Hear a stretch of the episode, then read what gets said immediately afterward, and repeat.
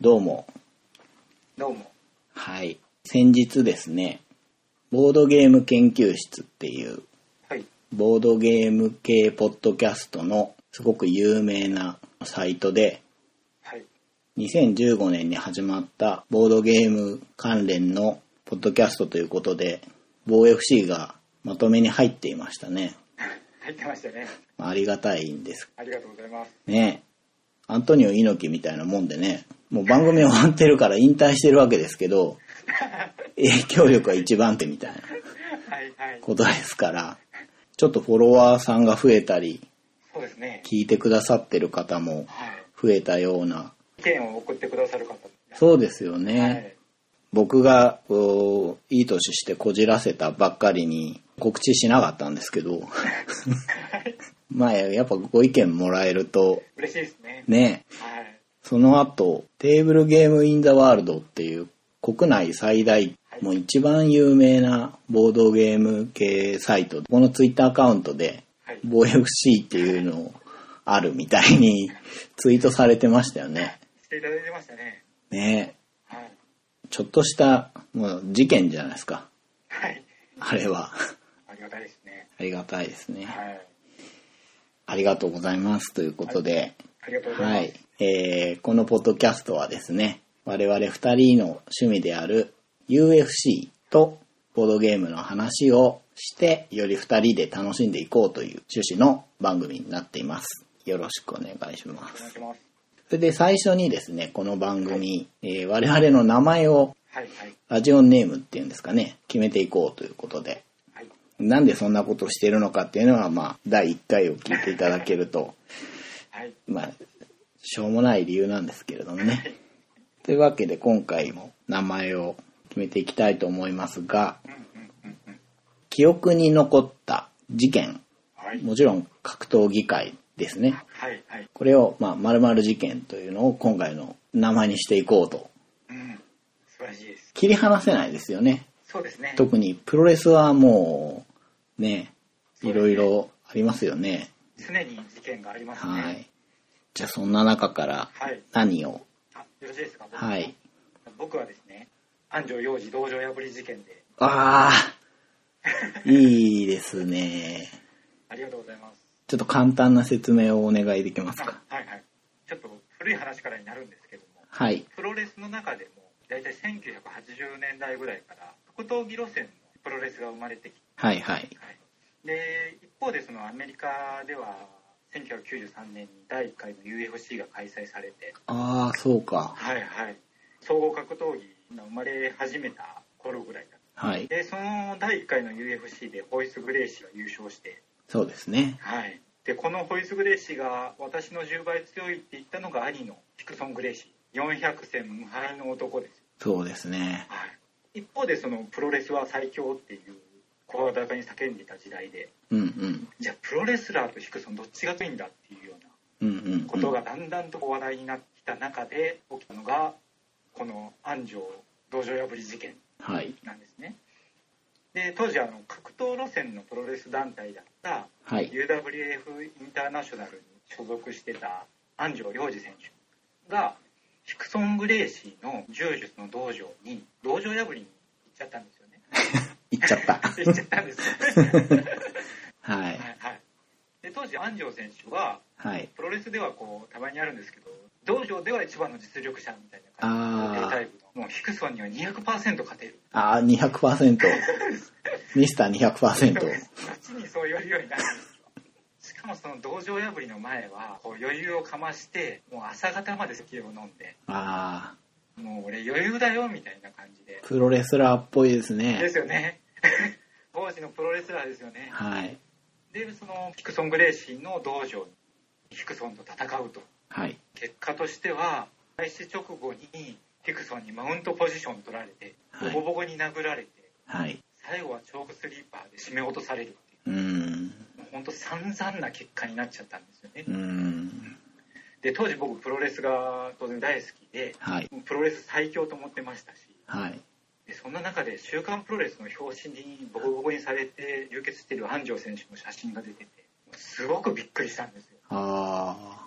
あ、あれ、映像が残ってるんですよね。ですね。はしてたみたいですね。あれは道場破りが来たら毎回撮るんですかねとにかく撮影しててはいはい。ねえこの時代に道場破りをするっていうこと自体がなんかすごく衝撃で、ああプロレスラーが負けたっていうのがまたうんショックでした。なるほどまあでも結局その後に高田信彦対ヒコソン・グレイシーがプライドで組まれて、うんでその後総合格闘技が盛り上がっていったっていうのを考えると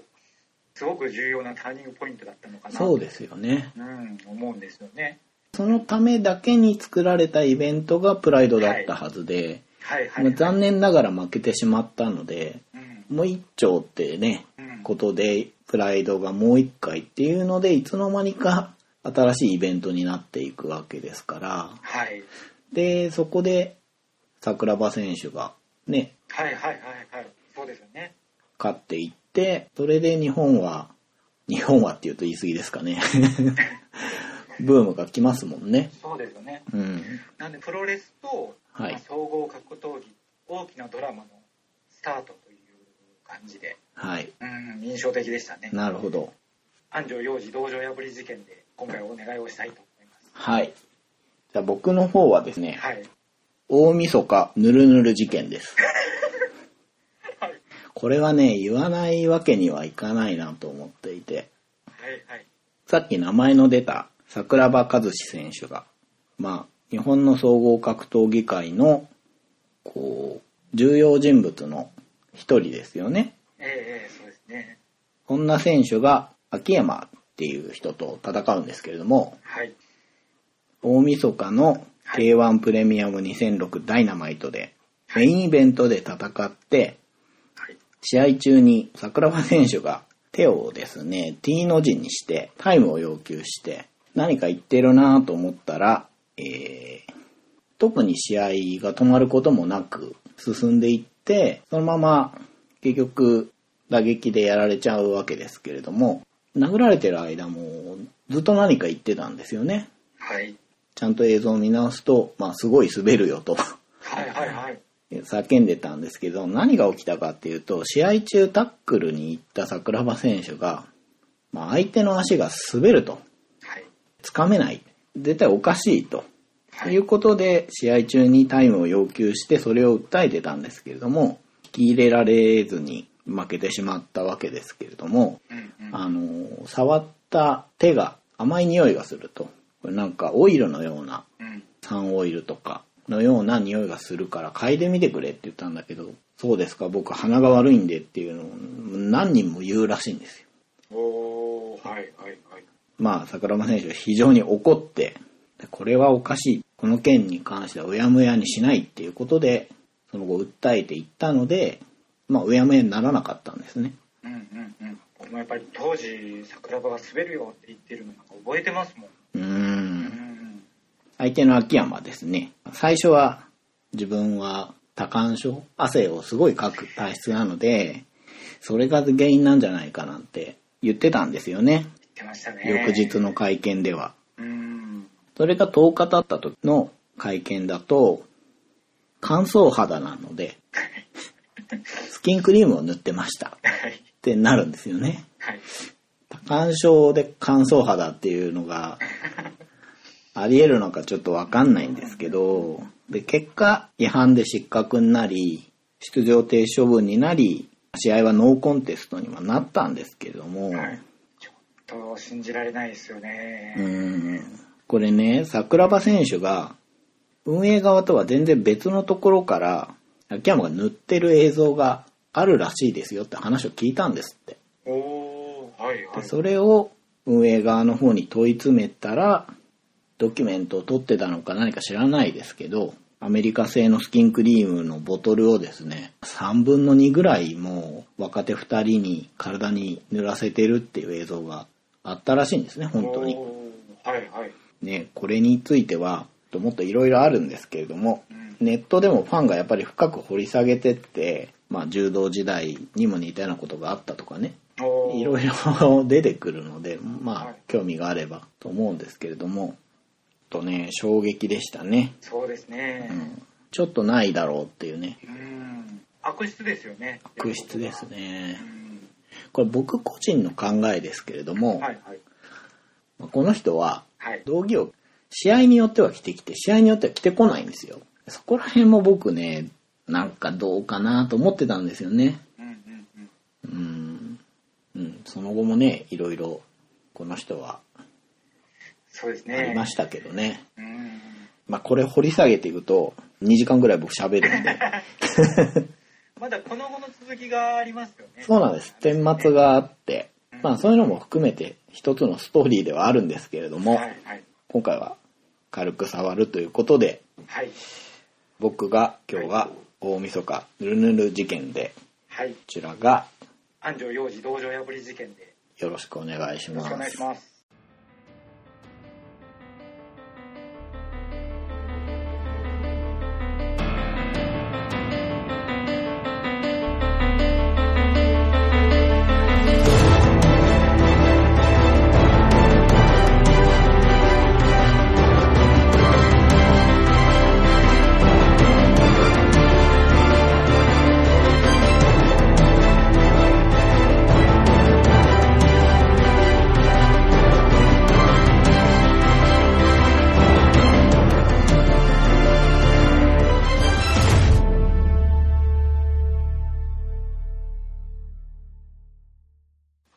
いつもはですね、UFC を見た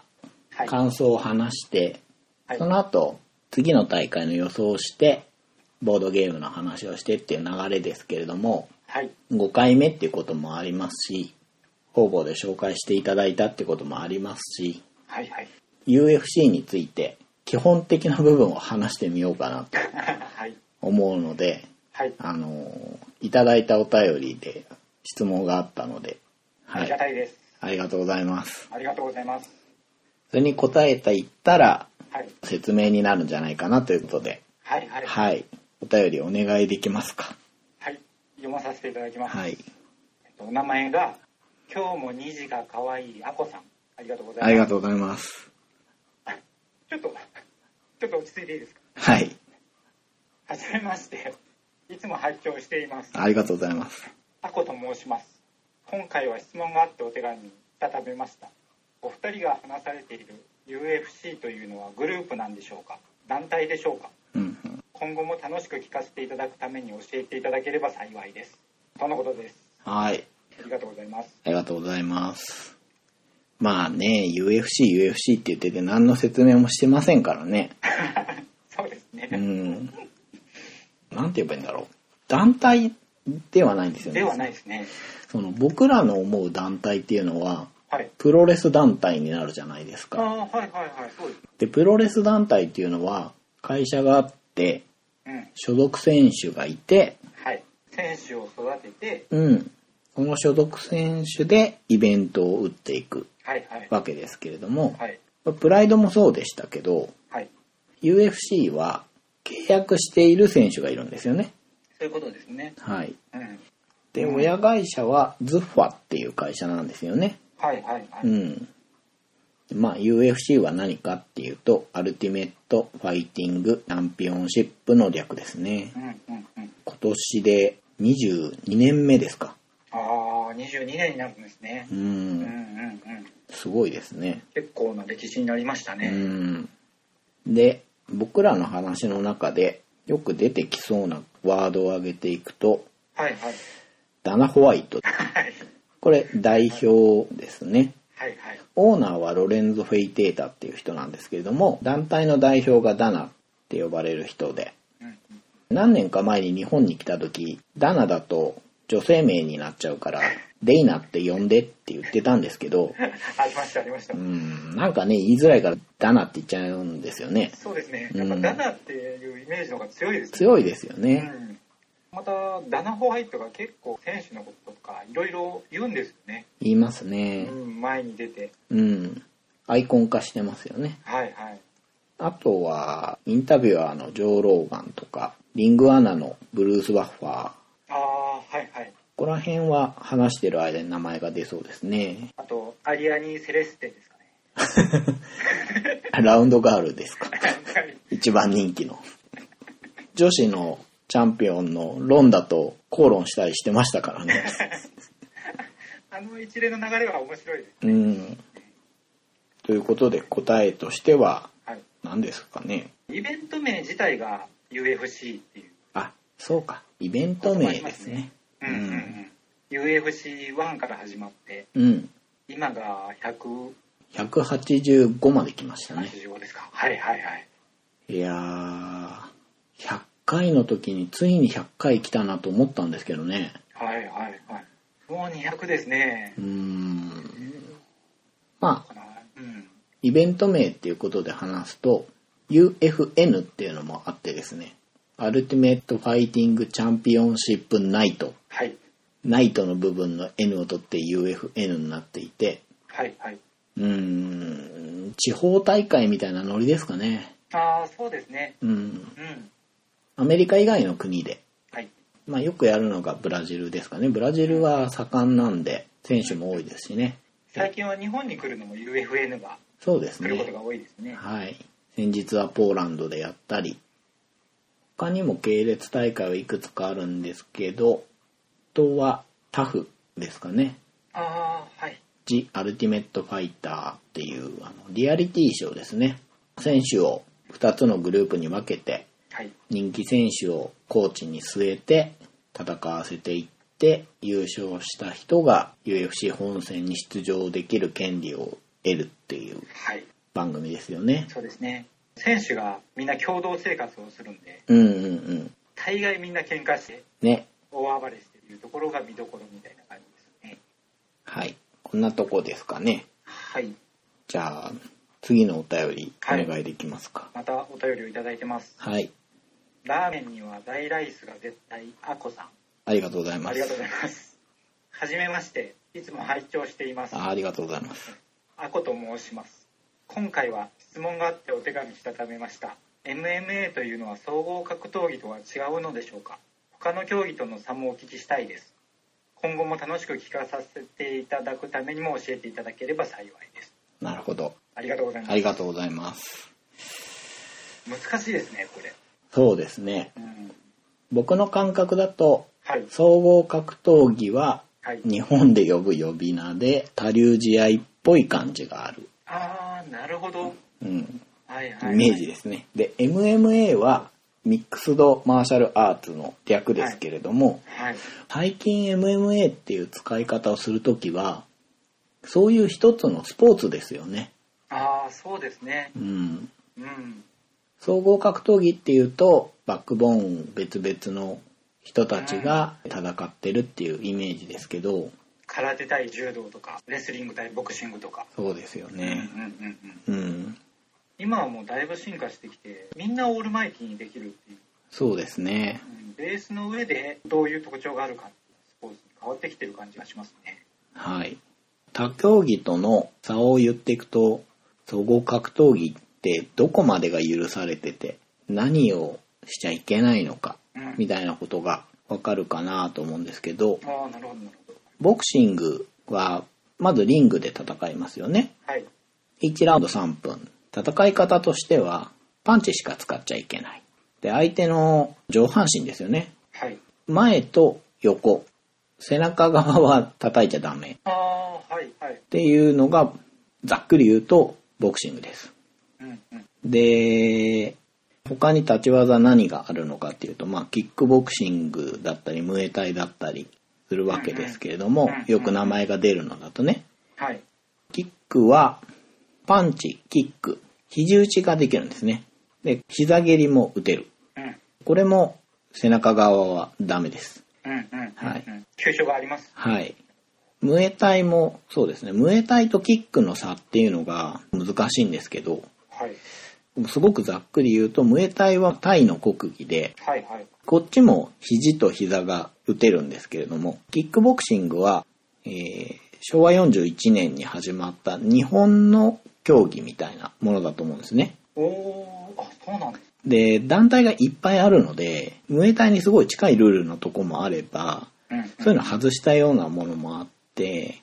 だから K1 もここに入るのかもしれないですね。うんうんで、K1 はですね、首相撲って言って組んだ状態での膝蹴りっていうのが回数制限みたいなのが確かあって、おおはいはい K1 はキックボクシング系の中でもパンチ重視なんですよね。うんうんうんうんで逆にムエタイはキック重視なのでポイントで勝負するときにキックに評価が非常に入るとうんうん中間距離でミドルキックを打って近距離になったら組んで膝蹴りを打って肘を入れてっていう戦いの流れになるんですけれどもうんうん K1 はパンチ主体にしてるので戦い方が変わってくるみたいでうんうんうんここら辺はね好きな人でしか区別がつかないんじゃないかなと思うんですけれどもうんうんうん変わったとこだと変わったって言ったら失礼かもしれないですけどシュートボクシングっていうのがありましおーはていはいシーザーたけしさんのねはいこれもまあリングでやるんですけどパンチキック膝蹴り肘打ちに加えて投げがあるんですねあと立ってる状態での関節技おーはいもできますはいでさらにもっといろいろできるようになると総合格闘技になるうん少しずつできることが増えてきている感じはい。パンチ、キック、膝蹴り、肘打ち。投げて、えー倒れてる相手を叩いて用意。あと、関節技。うんうんうん。 UFC も初期の頃は本当ノールールに近かったみたいでねそうですようね。んそれがだんだんとルールが整備されていって今の状態になってるそうですうね。んで、じゃあ、プロレスとは何が違うのっていうのがよく言われると思うんですけれども、ああ言われますねこれ、ね。いや確かにあの僕も、はい。まあ、最近 UFC 見てるんですなんかいう話をしたらプロレスでしょみたいなふうに言われてはい。じゃあ何が違うのみたいな話になってはい。言葉に詰まりますよねうーん。プロレスをね、表現する言葉で、はいそこが丸見えの底なし沼っていうのがあるじゃないですか。 まあそういうことですよね。そういうことですねプロレスはプロレスですからね、そうです。プロレスはプロレスなんですよ。うんなんでプロレスがプロレスである以上はい。総合格闘技とは違いますそうですね。そうなんです。そう覚えてもらうしかないというかですね。先日、ホラボドさんでありがたいことに僕らの名前出してもらったんですけど、はいまあプロレスって紹介されててです ね、あの、わからないと思うんです、正直ここは。はい見ていただいたらすぐピンとくるとは思います、はい。ただどっちがどうっていうことじゃないんですじゃよ。ないですね、うんはい僕どっちも好きですしそうです。はい命がけですから。はいそう、もうリスペクトしていくべき存在ですよ。はい共存できますからねはい。うんちょっとね、ざっくりとした区分けだったかもしれませんが、こんなとこですかね。あはいはい。まだお便りがあるということで。 3通目いただいてます、はい。エクスペンダブルズアコさんはじめましていつも拝聴していますはい。アコと申します今回は質問があってお手紙いただきました、えーお二人は、はい UFC 以外にも好きな格闘技やプロレスなどありますか今までの観戦歴と合わせてお聞きできたらと思いますなるほど。スペンダブルズアコさんありがとうございます、ありがとうございます。では長い長い話になってしまいますが。なってしまいますね道場破り事件さんは、はい基本的にはやっぱりプロレスですよね。プロレスですね一番最初のプロレスのイメージっていうのがはい。巌流島での猪木とマサ斎藤の決闘あですねそれとあとスーパーストロングマシンとかそういうのをちっちゃい頃見てた感じでしたねあ、なるほど。はいでその後あの全日本プロレスにハマってうんうん。その後っていうとどのタイミングですかあの四天王プロレスですよねジャンボ鶴田が元気でああ、じゃあ僕が最初にプロレスを見始めたぐらいのタイミングですね。はいはいなるほあど。の三沢川田小橋田上はい。がもうバリバリやってた頃ですうんね、うんうんうん。でまあ、全日本プロレス中心に新日本プロレスとかも見てでそのうちに海外の WWF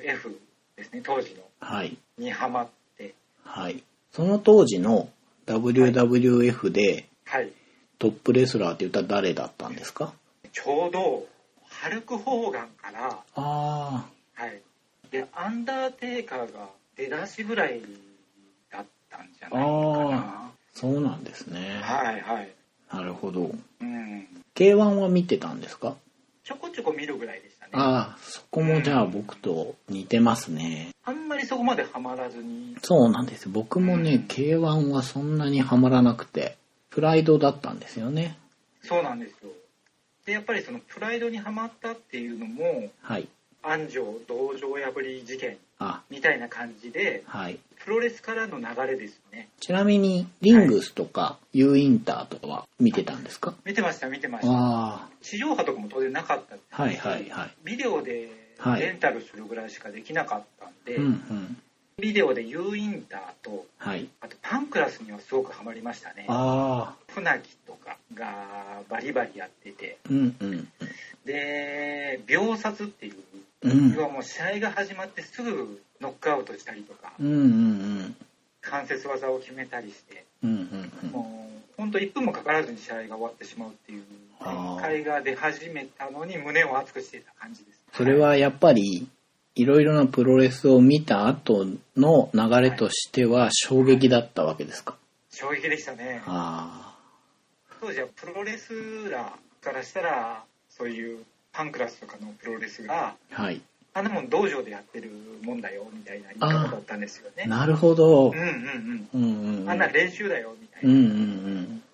ただでもやっぱりあの格闘技寄りのプロレスを見た時っていうのは衝撃でしたうねん、うん、僕は、まあ、前日の四天王プロレスぐらいからプロレスを見始めたんですけれどもはいはい結構すっ飛ばしてプライドを見に行っちゃったんですよね、おお、まあ、その前にさっき出たパンクラスの船木選手の引退になってしまったコロシアム2000っていうああはいはい船木対ヒクソンのイベントそこからだんだんハマっていってうんでプライドのナンバーシリーズが1桁ぐらいの時から関東圏でやってるのはまあ大体見に行っててですねああいいですねそうなんですよちょっと脱線しますけど k 1 1回しか見に行ったことないんですよねボブ・サップがアーネスト・ホーストをボコボコにしている時しか見てないんですけどもうねあの時は何万人っていうお客さんがみんなアーネスト・ホーストが好きなわけですよええで僕と一緒にいた友達はさして思い入れがなくてボブ・サップ面白いじゃんぐらいしか思ってなかったのではいあの周りがもうお通夜みたいになっててシーンとしてるんですよねそんな中うわすげえボブ・サップすげえって喜んでてはい冷たい視線を感じましたよなんかあれですよねぬるぬる事件さん結構そういう歴史のポイントポイントを見に行かれてますよそうかもしれないですうんね k 1はそこそこでうん一時ですね全日本キックボクシングにハマってですね会場には行けなかったんですよはいちょはっと正直いうんなかなか敷居が高くてですねいやなんかすごく濃いイメージがありますねいつかこれねじっくり話したいなと思うんですけれどもはいはいとにかくムエタイの選手が強いんですよおおはいはいはいたまたま見た全日本キックで日本人対ムエタイ5対5っていうのを見たんですけどうんうんもうムエタイが5連勝していくんですよへえすげえ強いんですよねその強いムエタイの人たちをうん日本人がどう切り崩していくかっていう感じだったんですああはいはいはいちょっと熱い展開ですねそうなんですよそれはそれですごく見やすいうんうん絶対的な強い存在がいるのでうん負けてしまってる日本人選手たちうん普段見てるとすごい強いんですようんうんうんうんうんでもやってきたムエタイの選手たちがバタバタ倒していくんですよね力関係というか構図が分かってると見やすそうですそうなんですよでうん時折勝つんですよああそうするともう本当に嬉しくてですねそれ見出したきっかけってあるんですか、えっ、とですねうん当時プロレスではい、登竜門っていうのにハマってましてはいはいはいでインディープロレスにいわゆるメジャー団体ではない全日新日ではない団体をインディーって言いますけど DDT とかね見てみたいなと思ってうん「えーサムライチャンネル」あと「ガオラ」っていうのに入ったんですねでせっかく有料チャンネルに加入したんだからまあ時間の許す限り見れるもんは見てみようと思っておー見てた中はいで全日本キックにハマったんですよねあなるほど、うんプロレスからの流れだったんですそうなんですうん。だからその当時は、プライド、登竜門、全日本キック、あと、シュートも見てましたね。日本のあ老舗の総合格闘技。はいはい。初代タイガーマスクが作ったそうですね。はい。いや僕そのやっぱりそのプライドもそうですしその UFC とかもその州都出身の選手とかがいるじゃないですか、はい。でそういう流れを知らないんで、あうん、やっぱそのぬるぬる事件さんみたいなこう流れを知って見てる人っていうの羨ましいですあ、ああ、ありますよね。大河ドラマ的というか、リアルタイムで進行していく。はいはいだから長く見てた方が面白いって言えば面白いんですよね。うんそればっかりはね。うん、やっぱバックボーンとかがありますもんね、うん。そこに至るまでのドラマとか、ただ UFC はそういうのを抜いたところでも楽しめるんじゃないかなと思うんですよね技術的にもうすごいじゃないですかそこですねううんんそれがすごいですねなので今から見てもそう思いますうんうん僕もあの UFC の選手はあんまりこれまでどういう試合をしてきたかとか知らないんですけど、うんうんうんそれもすごく燃えますね見てて、そうですようねん、大丈夫と思いますはいまあいろんなものを楽しんできたはい先に今があって今 UFC が面白いですということではい格闘技の話ばっかりしちゃってあれですけどボードゲームでもちょっと話したいものがあってですね「7つの紋章7つの部族」っていう、おおはいはいはい、大阪のゲームマーケットで買ってきたんですけれどもうんテーブルゲームインザワールドさんでやられている大阪ゲームマーケットの新作アンケートで1位だったんですけれども、うんうんうん素晴、らしい、結構ツイッターでもぬるぬる事件さん上げられてますよね写真とかを、いやー個人的トリックテイク四天王に入りました。視点の入りましたか、はい、入りました。うん。すごくね、難しいことがないんですよ、これ。おーなんかちょっと今意外な感じですオーソドックスなって言えるほど僕がトリックテイクをたしなんでるわけじゃないんですけれども、それでもオーソドックスなと言いたくなるような、はいはいはい、トリックテイクでして、うん、難しいな、これ説明。えっと、マストフォローの切り札ありのトリックテイクで、はい数と色が7色あってはい各色で数字がばらついているトリックテイクになってまして黄色は3から9オレンジは2から8緑は4から10赤だけはそれが出るだけで勝ちになるスーパートランプって呼ばれるエースが入っているんですけれどもはいそんな感じで色によって数字が違うんですねうんうんうんで、えー数字が大きい方が勝ちなんですねはいはいまあ、リードの人が、最初の人が1枚カードを出して、それが紫だったら、自分の手札に紫があったら、出さなきゃいけない。うんうん必ず出すんですはい。マストフォローなので。はいなかったら何色でもいいです。はいはいで、最初の人が出した紫と同じ紫の中で、一番数字が大きい人がトリックを取るんですが、はいさっき言ったスーパートランプって呼ばれる A のカードが出ていると問答無用でそれが勝ちます。ああ色が違っても A が勝つってはい。ことです A は赤に1枚あるだけなんですね。なのでそこで A が出ているっていうことははいその人は紫のカードを持っていない。フォローできないので好きな色を出していいっていうルールの中で一番強い A を出していれば勝っている。あなるほど、うんはいはいい好きな時に A が出せるわけじゃないんだはい、ないでうすん。うんそっかそっか同じ色を出さないといけないっていうルールがあるからはい。でまず見るのは A が出てるかどうかなんですね。で次に切り札の色はいっていうのがカードを配った後に残った1枚をめくって1枚だけ残るんですね。これ配り切ると。はいはで、いそれが緑だったら緑が強いっていう決まりになるんですね。はいはいなので、さっきの理屈で言うと紫を出していったんだけど、はい紫持ってない人がはい緑をペッて出すとはい勝ちます。おーはいはいはいはいそれより強いのがスーパートランプ。あああなるほのどエースっていう構造になってます。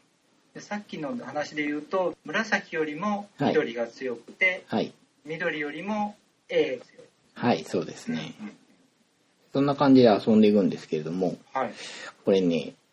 7のカードはいだけ紋章の絵が描いてあって、はいこれを集めるんですね。はいはいうん。目的がすごい簡単なんですよ。正確にはもっと計算式があるんですけれども、はい最初は7をいっぱい持ってった人が勝ちっていう。えゲーム中7は7枚しかないんですよ。7色あって、ー、はい各数字につき各1枚なので、はいはいはい、はいなるほどなるほどなので4枚取っちゃえば勝ちなんですけれども、うんっていう目的はすごい簡単なんですよね。シンプルですねうん。うんわかりやすいですで、赤はエースから7までの数字配分になってるので、7ってすごい強いんですよ。そっかはいはいうんでもピンクって数字が7から13なんですね。うんうなんで一番弱いんです。ピンクの中では7が。取りたい7が。取りづらいはい、はい。っていう感じで、その、スートによって数字がばらけているのが非常にこう悩ましくて。ああここで生きてくるんですねはい。うーんで、何が言いたいかというとですね、はい特殊カードが全然ないんですよ、このゲーム。そうですねそうなんですよね。これがすごい感心しちゃって。バランスだけですねはい。おお、うんなるほどで、3人で遊ぶと個人戦になるんですね。はい4人だと2対2のチーム戦になるんですね。うーんチーム戦ってなんかちょっと不思議な感じがするんですうん。このゲーム、カードを配られた後に自分の手札の中から3枚選んで、はい個人戦だったら隣の人に渡すんです。おーはいはいで、渡した分、逆隣の人から3枚やってくるっていう感じになるんですね。はいでチーム戦の場合は、仲間に渡すんですよ。おおなんでこれを渡すっていうことは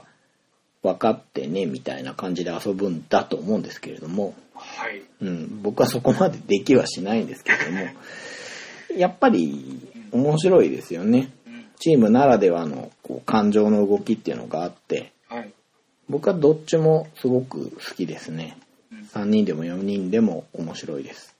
やりながら、あ、こうすればよかったんじゃないかなとか、あ、これはやっちゃいけないんだなとか、分かってくる感じで。ああ楽しそうな感じですうねん、だからといって、行動が難しいかっていうとそうではないので、うんうんううんん。まあ、チーム戦だと、足を引っ張ってしまったみたいな気分になる人も、ちょっといるかもしれないですけどね。だからそこを楽しめるかどうかっていうのはちょっとあるかなと思うんで、まあそういう人は個人戦の3人で遊べばいいし、うんううんん、そこも含めてゲームだよって楽しめる方であれば4人でやったらいいと思うし、うんうんうん。良さそう ですね実は僕あのトリックテイクしたことがなくてはい。ちょうど先日ぬるぬる事件さんにまあ「キーストーン初心者いいんじゃない?」って言われてはい。遊んでみてトリックテイクすごい面白いなって思ったんです よ面白いですよね。うまくいかない感というかうんうんうんでもこううまくいくと気持ちがいいんだろうなっていうん。ううんうんうんうん。感じとか、まあ、キーストーンした時は一度もうまくいかなかったんですよ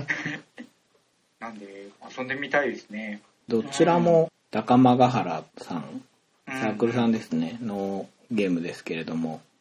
7つの紋章、7つの部族はちょっと変わってて、高間ヶ原さん、操られ人形館さん、はい入り組んでさんと、高間ヶ原の他の作品でもたくさんイラスト描いてらっしゃるワトさん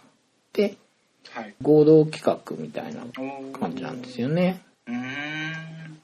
まあこれ、機会があったら遊んでほしいなと。あー遊んでみたくなりまし たねキーストーン面白かったんなら楽しめるんじゃないかなキーストーンもあのトリック取った後に並べていくとこが悩ましくて面白いですよねはいはいでそこが分かっってくる今度トリック取る時点で悩ましくなるし、そうなんですようね、ん、どっちも難しくなくてはいでも遊び心地は違うんですね全然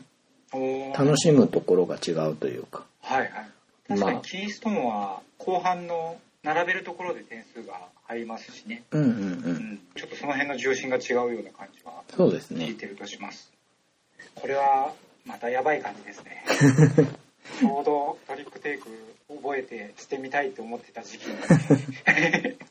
あの、トリックテイクってですね、はい自分が何トリック取れるかっていうのを宣言するタイプ。あと、トリックを基本取らない方がいいのとか、いろんなタイプがあるんですね。はいで、これは取ればいいやつなので、キーストーンもですけど、そういう意味では分かりやすいと思うんですよね。ああなるほどうん。あえて取らないっていうようなことは考えなくていいいや、そこもちゃんとあるのが憎いんですけれどおも、おはいはいこのゲーム終了条件の一つに、7トリック取ったら終了っていうのがあるので、はいでも、7のカードが欲しいんですね。それ以外のトリックを取っても得点にならないので、はいうんいらないトリックもあるんですよね。はいはいはいはい。でも、コントロールしたいから、ここは取っとくかとかもあるわけなので、あここら辺がね、言ったらケースバイケースなんですよね。だから悩ましいんだと思うんですけれどもあ、ーなんか今の聞いてすごい悩ましいポイントが分かった感じがします悩ましいですねキーストーンもそうじゃないですか。はい取れば取るほどいいかっていうと、うんね、そういうわけでもないっていうので、一生懸命頑張ったのにマイナスだったりしますし、そうそうそうそう。そこら辺が考えどころなので、うんうん。めちゃくちゃ欲しくなり ますよちょっとあの心を落ち着けたいと思いますボードゲームメインの回が取りたいなってよく言うんですけどね。はいなか今な回そうなりそうかな、気がしてたんですけど、ね、そうですね。試合も多かったですしお手紙もいただきましたしはい。はい。説明ができてよかったですかね。そうですね説明抜きで進めてきてたとこもありましたしねあの同時期に始まったドラゴンボードさんっていうポッドキャストの中ではい我々の話をしてくださっててですね。はいはいはいはい。なんかよくわからないけど楽しそうに喋ってると。はい足にパンチするムーブがとか言ってるみたいな。したしたって思いました その話しましまあでもそうやって興味持って聞いてくださってる方に多少でも説明になってればね、今回がたそうですね、いいんですけどうね。ん、ちょっとこう入り口みたいな感じになうんれうんるうとん。嬉しいですね、こんなこと言ったらあれですけど、はいボードゲームは他のポッドキャストさんでも説明してますし、してるので、はい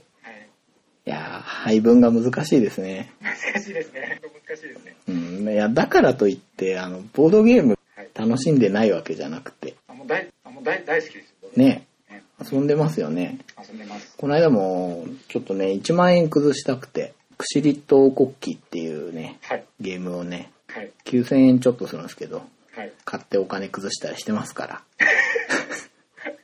あの、ちょっとおっしゃってることが、だいぶ難しい感じに。 ゲームも変えて、はい。小銭も用意できて、これ一石二鳥だなっていうね。これにしか用意できてないです。いやこれ700円必要なんだけど、税込みじゃなかったら700円そもそも返ってこないんじゃないかなと思って、先にお店の人に聞きましたから。これ税込みですかって。いや、素晴 あらしいですのね、。前から欲しかったんで、サインだなと。サインを見逃しちゃいけませんよね。サインです。僕もあの、お金を崩したくてって、今度使ってみようと思います。多分怒られますよ。いや買ったり、遊んだりもしてますよ。ーはい。はい。遊んでます。はい。なんで、いつか、そっちメインの話もしていければなとはい。思います。はい。はい。今回もボードゲーム少なかったですけど、こんなところではい。終わはい。ろうかなと思います。はい。今回は、大晦日ぬるぬる事件と、安城道場破り事件。がお送りしました。はい。ありがとうございました。ありがとうございました。